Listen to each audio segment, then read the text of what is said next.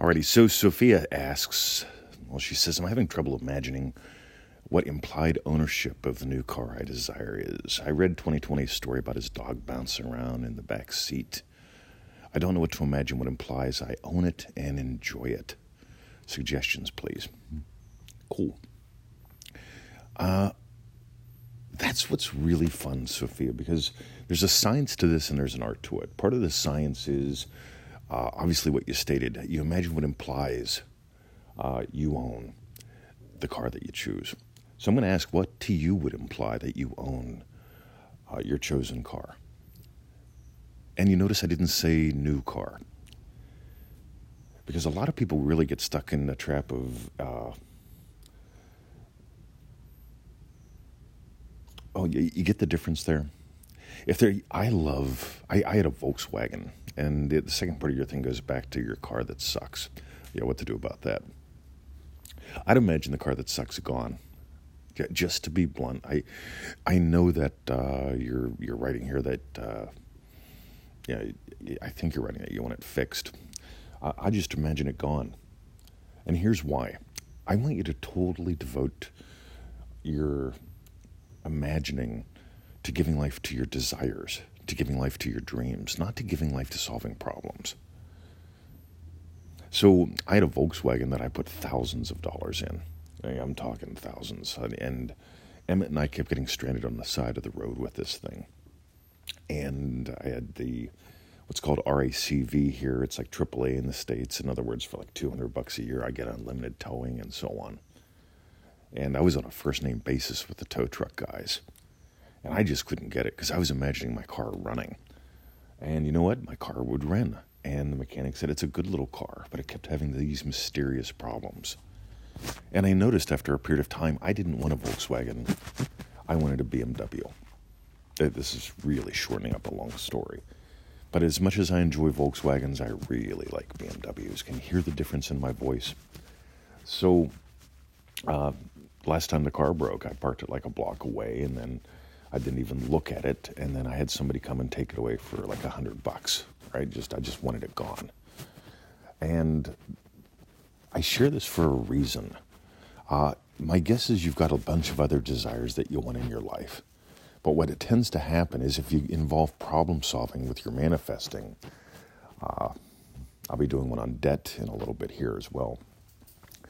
Uh, if if you focus on problem solving, getting money for the bills for the month, paying off the debt, uh, it gets in the way of you really feeling from your desires already fulfilled. So I'd imagine that first car in your past. It's sort of like the first bicycle you had, it's in your past. Feel that. Second, uh, this new car. Don't let it be a new car, let it be your chosen vehicle. And for fun, I would totally stay away from, well, it's a 2019 Lamborghini. They only made 17 of them, and it's, you know, candy apple red or something like that.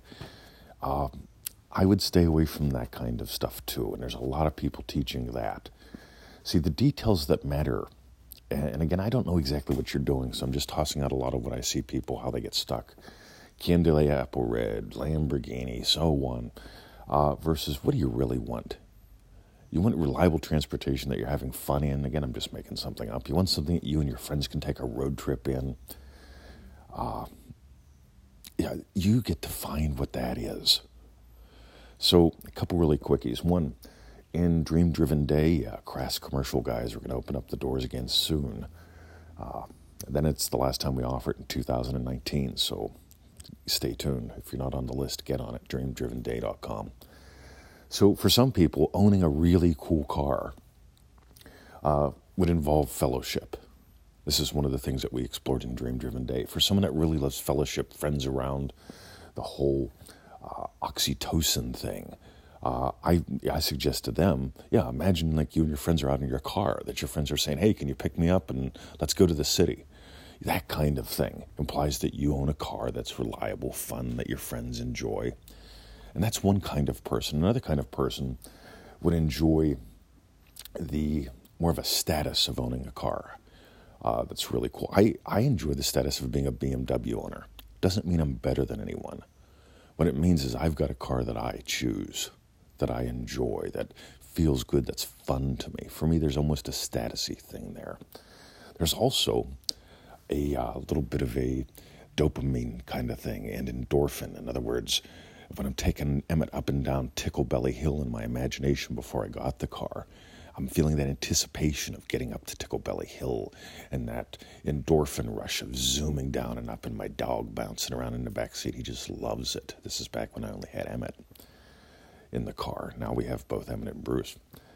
But you get, I'm imagining something that, that is lively. And here's the thing because uh, when we explored those four things in Dream Driven Day, we did a phone call on them and then we wove them into almost all the lessons after that. Uh, it's what gives life. So here's the thing one more. I talk to people all the time, they're trying to attract something. And I go with what Neville says and what he implies. You give life to states. A car is not something that you attract, you give life to states.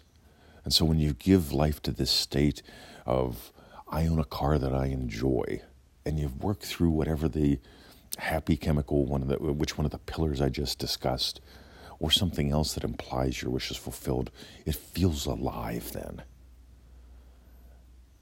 And that's where I want you to play.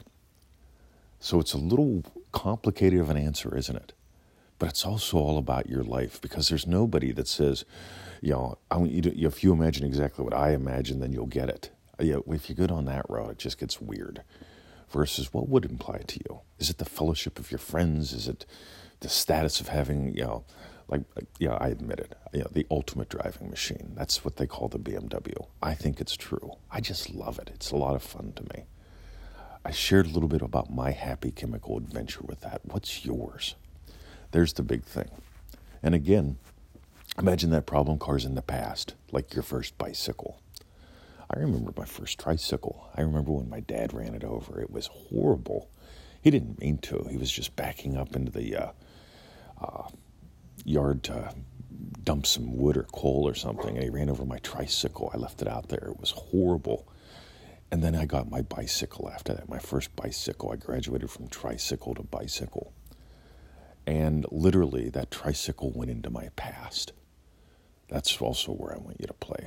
Don't solve the problems. Don't get in the habit of problem solving. And you'll be shocked what happens. We've had people be given really cool cars uh, once they just nail stuff like this. So have some fun. Post some more in the group. Uh, again, this is fairly general uh, help because I don't know exactly what you're doing and so on and so forth or what mistakes you could be making. Um, so I just toss it out there with the most common things. Have a goody day. See ya. Oh, yeah, uh, dreamdrivenday.com. For those who want to get in the next round, it starts in September 2019. It's the only other time we're doing it this year. 30 people. Get on that list so we can so you get a chance to get in. And uh, otherwise, if you're not on that 221 email list, go to freeneville.com. Get on there. See ya.